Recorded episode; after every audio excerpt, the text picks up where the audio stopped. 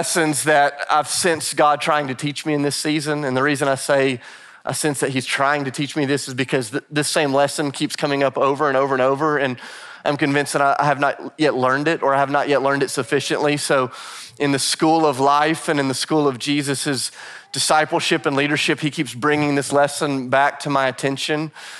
And, uh, and this is the lesson. If I could sum up the whole sermon in one sentence this morning, here's the whole sermon in one sentence is you can be comfortable or you can be growing, but very rarely can you be both of those things at the same time.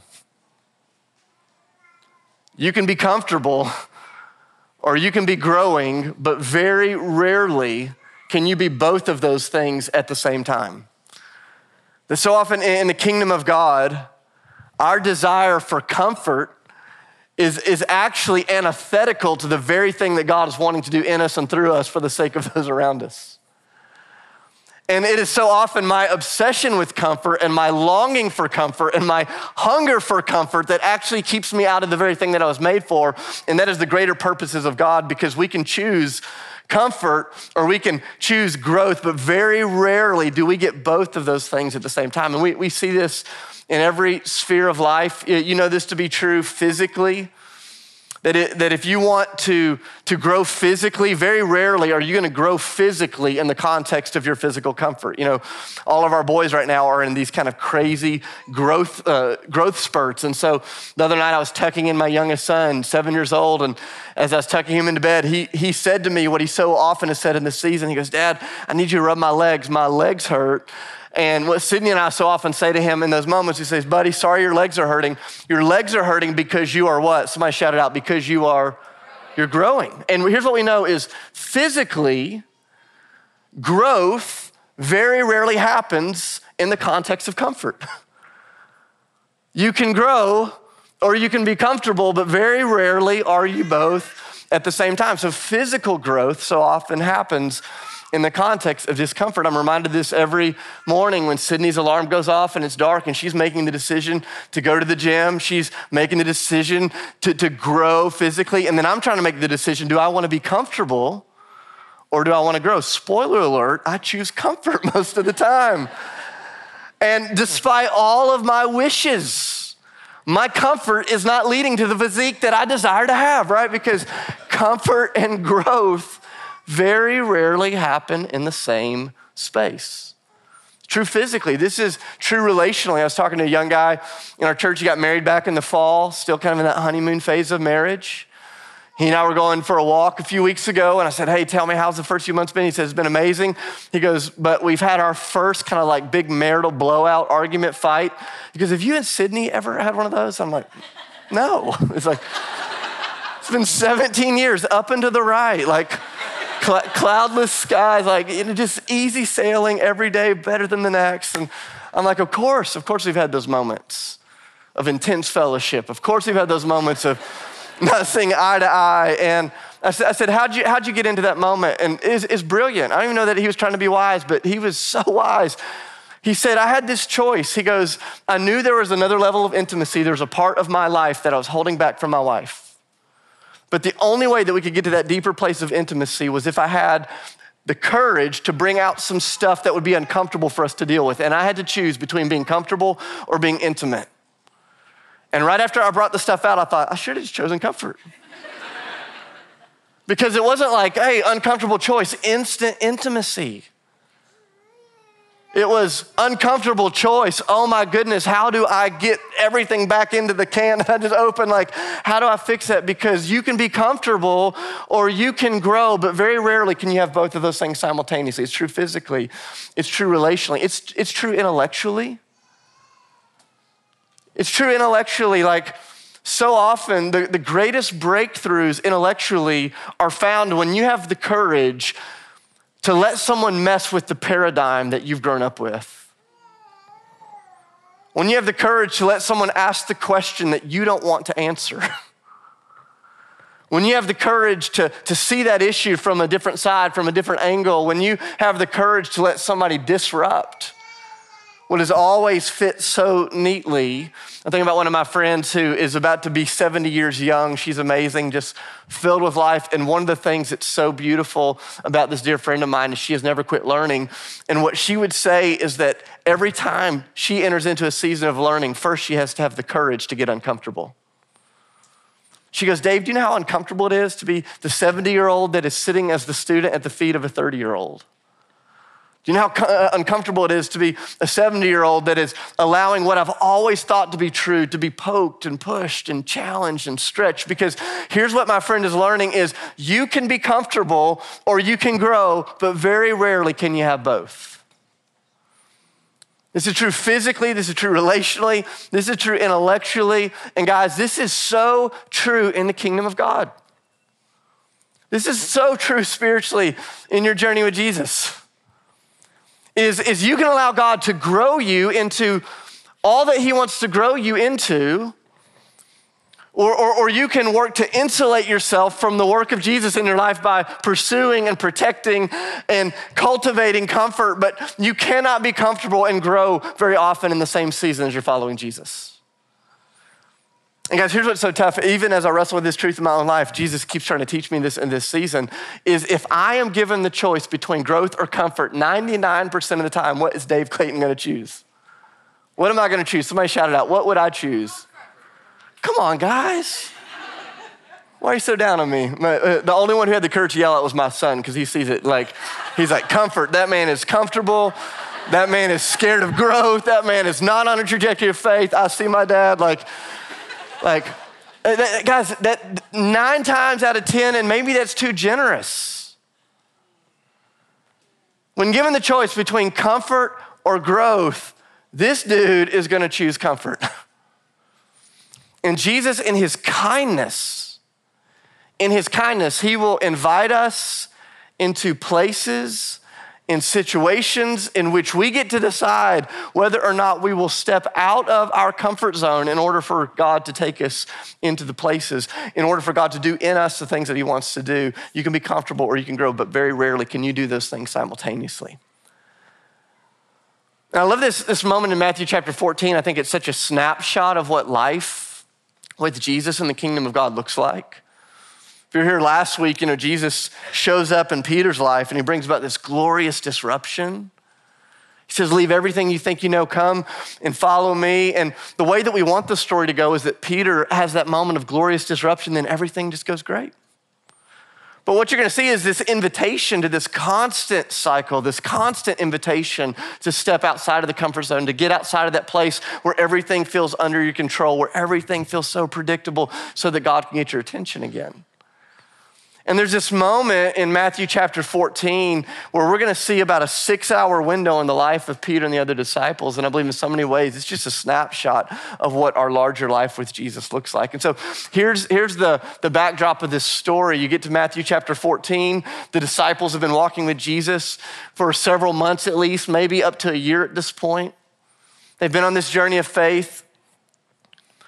Jesus has just received the news that his cousin, his dear friend, John the Baptist, has just been executed for his allegiance to Jesus. Jesus is grieving.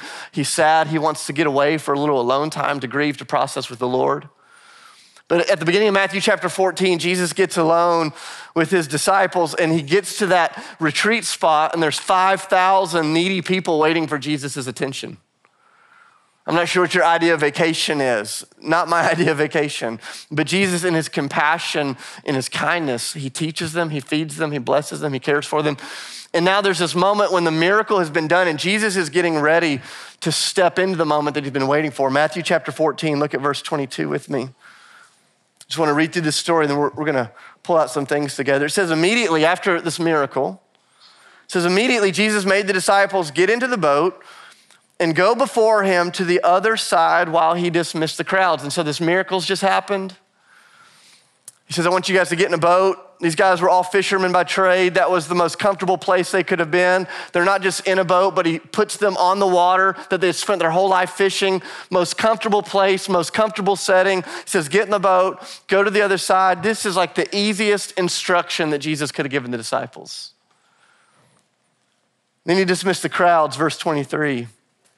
And after he had dismissed the crowds, Jesus went up on the mountain by himself to pray. And when evening came, he was there all alone. And so now Jesus finally gets what he had wanted. He gets a little time alone with the Lord. He's letting God speak into his heart again. This is what we spoke about a few weeks ago when we talked about the need for solitude. Verse 24 But by this time, as Jesus was up on the mountain, the boat was a long way off from the land. It was beaten by the waves, and the wind was against them. I love the way that Mark describes this moment. He says the disciples were in the boat, in the place that Jesus had called them to be. It says they were straining at the oars. The wind was in their face. Stepped into the very thing that God had just told them to step into, and it's not working the way that they had expected it to work.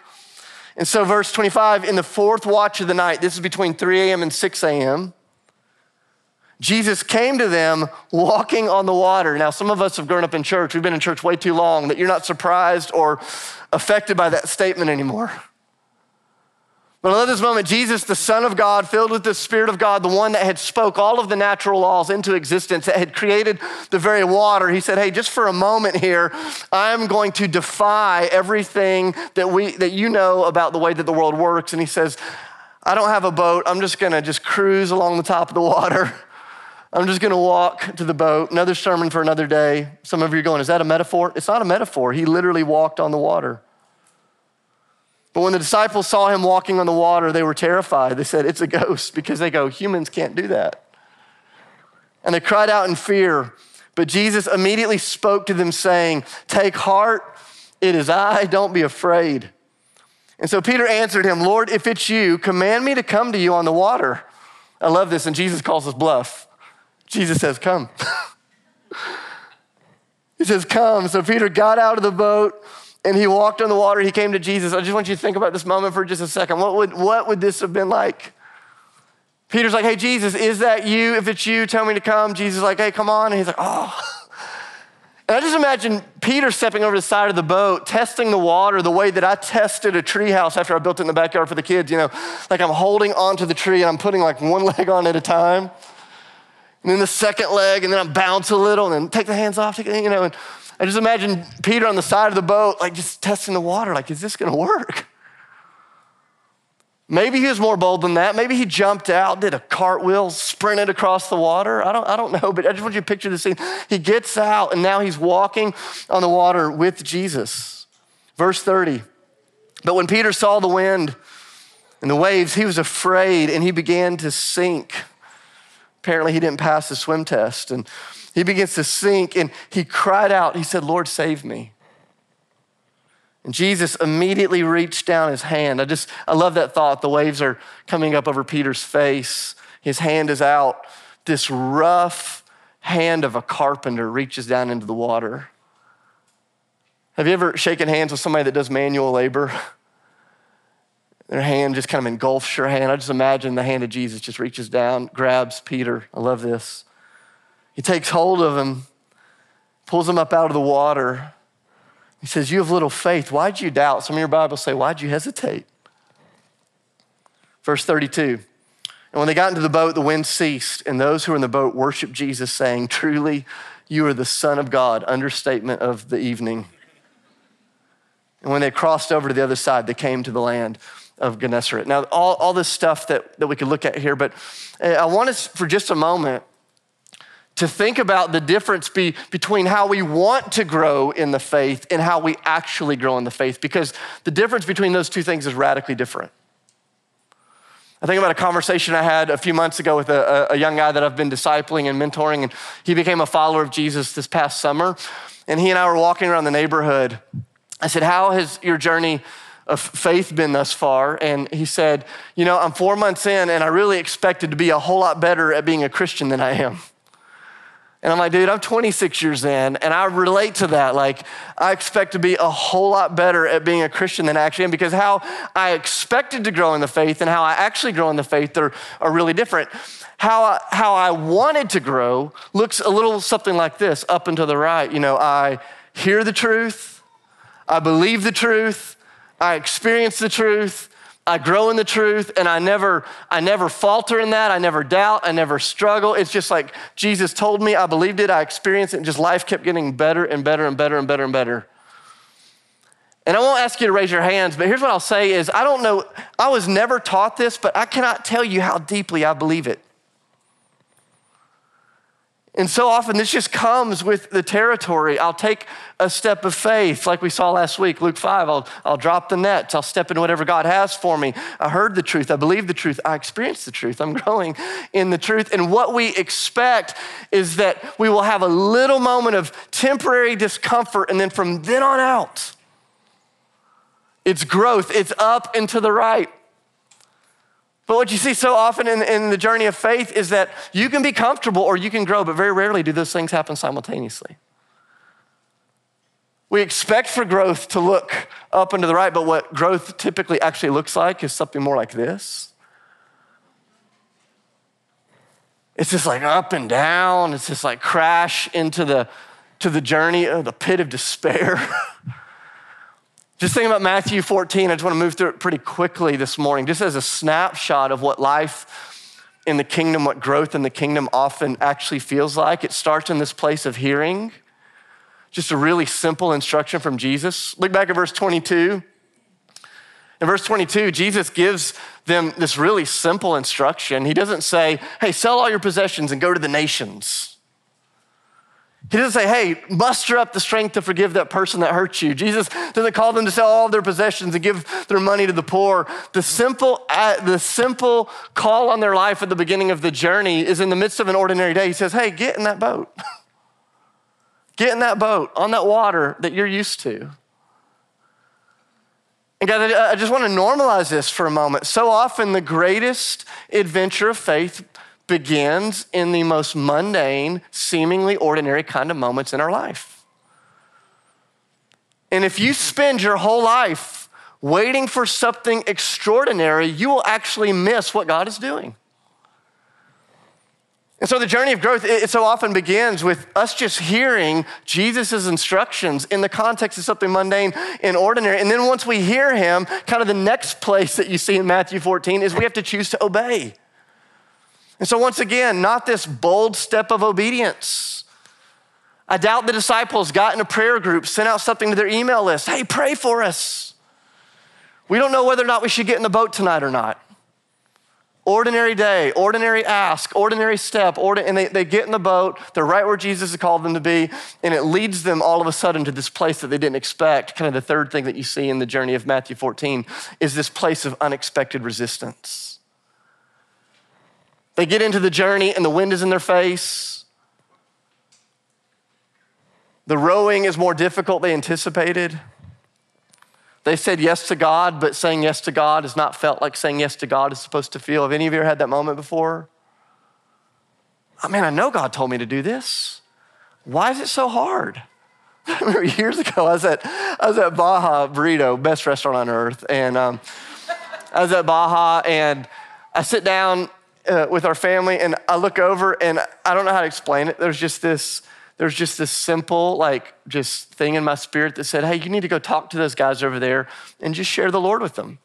And I look over, it's like three or four guys, like sitting there about my age, and I'm like, "Okay, God, here I am in my most comfortable place on earth, Baja Burrito, with my favorite people, and uh, okay, I'll do this."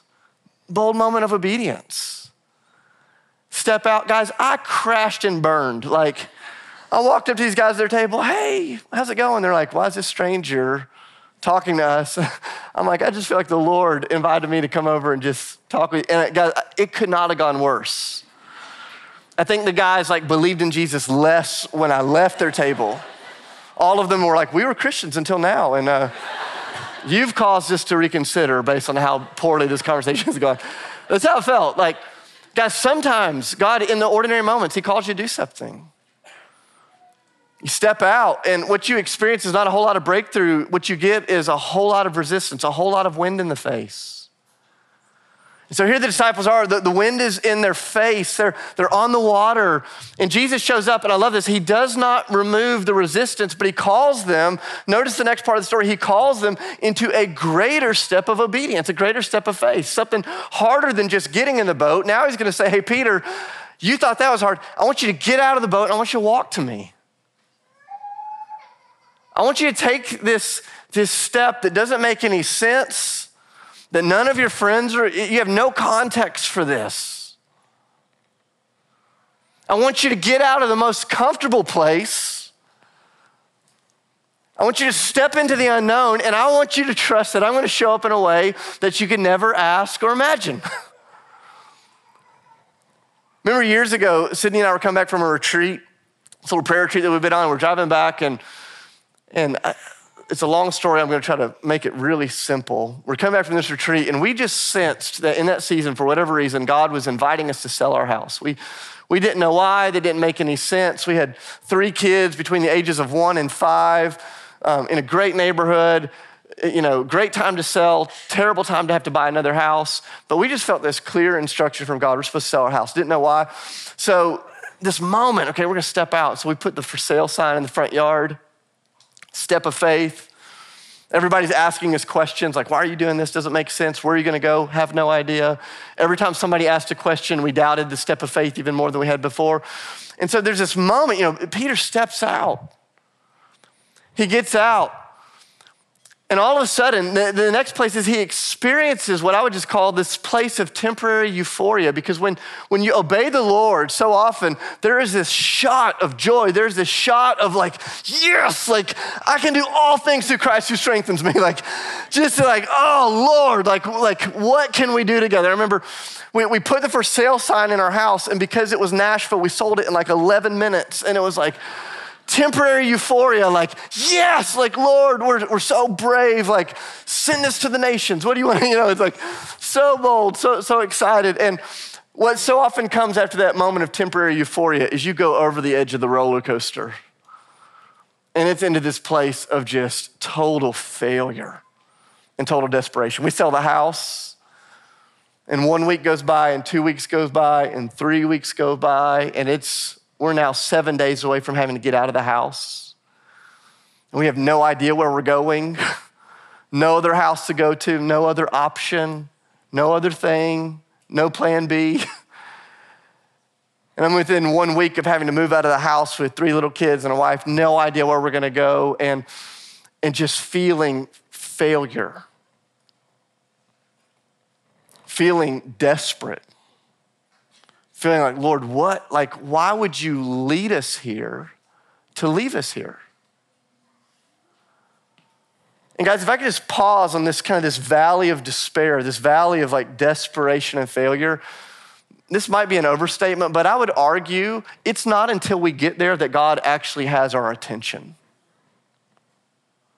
Guys, most of you, your lives, most of our lives are so comfortable, are so controlled, are so put in order. You have so many plan Bs, you have so many escape routes, you have so many safety nets. You don't even think about God, much less need Him.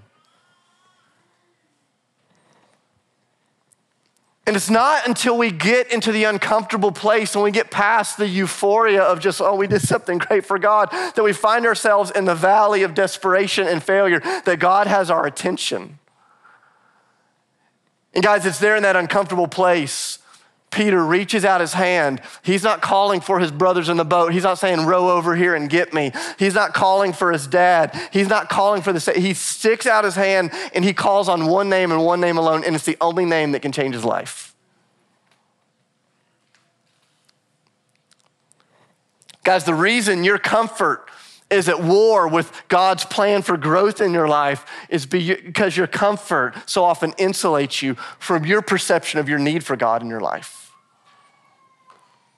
And so, God, in His kindness, He leads us. And we get into that valley of desperation. We get into that valley of failure when obedience has not produced the fruit yet we expected obedience to produce. And I love the next part of the journey. His hand is out, the hand of Jesus reaches down, and this is where Peter begins to experience the gospel. Guys, it's so different when you're in a community of people that have heard the gospel and know the gospel versus being in a community of people that have experienced the gospel. Profoundly different things. Some of you, you know the tenets of the good news of Jesus, but it's been a long time since you've been aware of Jesus' rough, nail scarred hands touching your hands.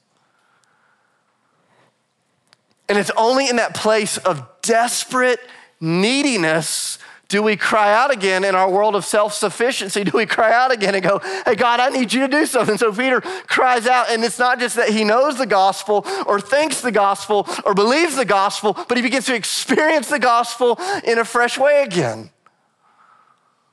And Jesus reaches down and he pulls him up. And it's as he pulls him up, I want you to notice the way this journey ends. It ends with clarity. Whoa, you are the Son of God.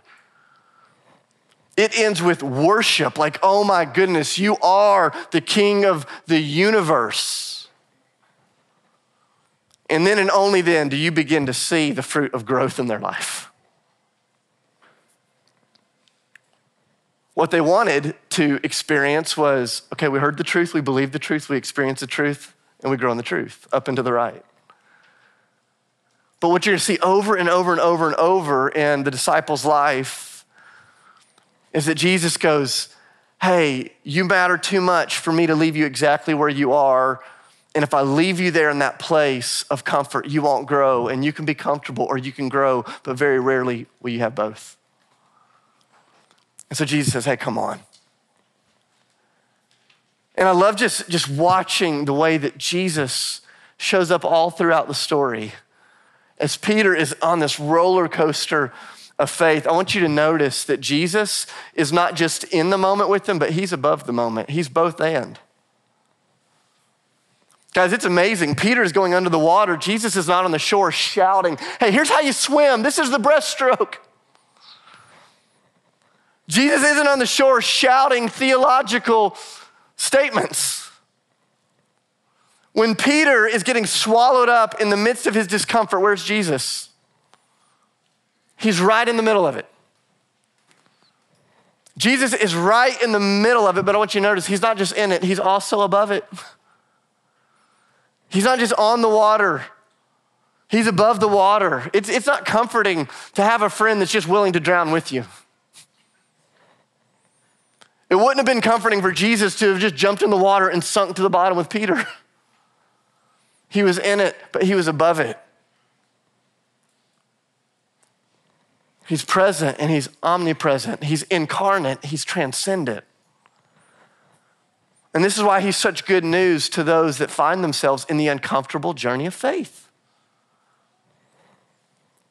He's in it, he's above it. He's not just in it and above it, but Jesus, I want you to notice this all throughout the story, he's far more interested in growing Peter up, not just getting Peter through.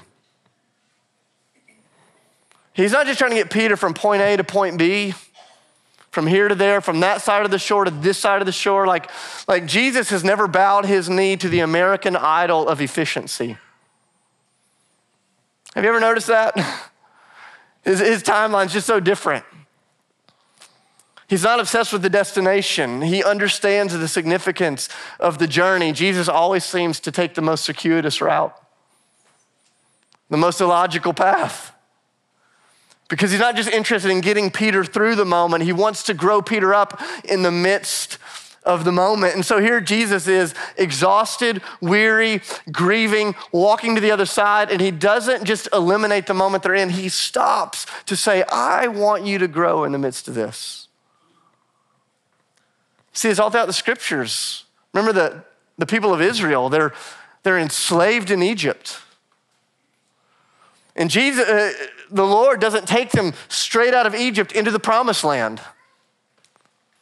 He takes them out of Egypt into the wilderness. Why? Because he knew that he didn't just need to get them out of Egypt, he needed to get Egypt out of them.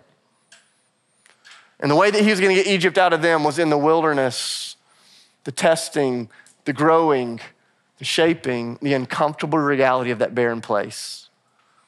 Jesus is in it. He's above it. He's not just getting them through, He is growing them up. And I want you to notice this as we continue to walk this journey out together over the next couple of weeks is that all of the greatest places of joy in the kingdom of God lay just beyond your current level of comfort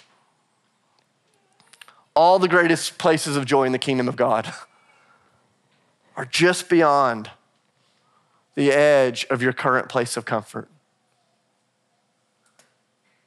The disciples didn't get into the boat and break out into this moment of worship. Worship came on the other side of their discomfort. One of the most significant moments of worship I've ever been in was among, uh, was, among, uh, was among a group of persecuted church leaders in northern India who had just come out of such unbelievable hardship. And they got in that room and they went, Man, we're going to worship, not because it's 10 a.m. and we're supposed to. We're going to worship because God has had us on this journey, and the journey has been uncomfortable, but on the other side of it, there is a joy. There's a joy. You can be comfortable or you can grow, but very rarely do you get both. This is why over the last four or five months, as we've talked about, hey, God is disrupting us. You know, we came out of COVID, crazy disruptive two years. We'd only been back here a couple of months, and then it's like, hey, we're losing our venue. Where are we going? We don't know. And over and over the last four or five months, I'm like, hey, I'm excited about this. Am I sad that we have five weeks left in there? Yeah, I am sad. On the human level, I'm sad. There's some stuff we're grieving. But, but why, am, why am I legitimately excited? Because I believe we could stay in this building the rest of our life. We could be so comfortable here. But our comfort very rarely will lead to our growth or His glory. And I believe that on the other side of this great disruption, there is more to be had of God. This is true of us communally. This is true of you individually. Some of you right now, you're in a place where God is disrupting your sense of control. He's inviting you out of, uh, of comfort. And here's what, I, here's what I would say to you is it's a lot better to choose to step out of the boat than to have your friends throw you out of the boat like they did to Jonah. Jonah's like, I'm not going to do it. They're like, here you go.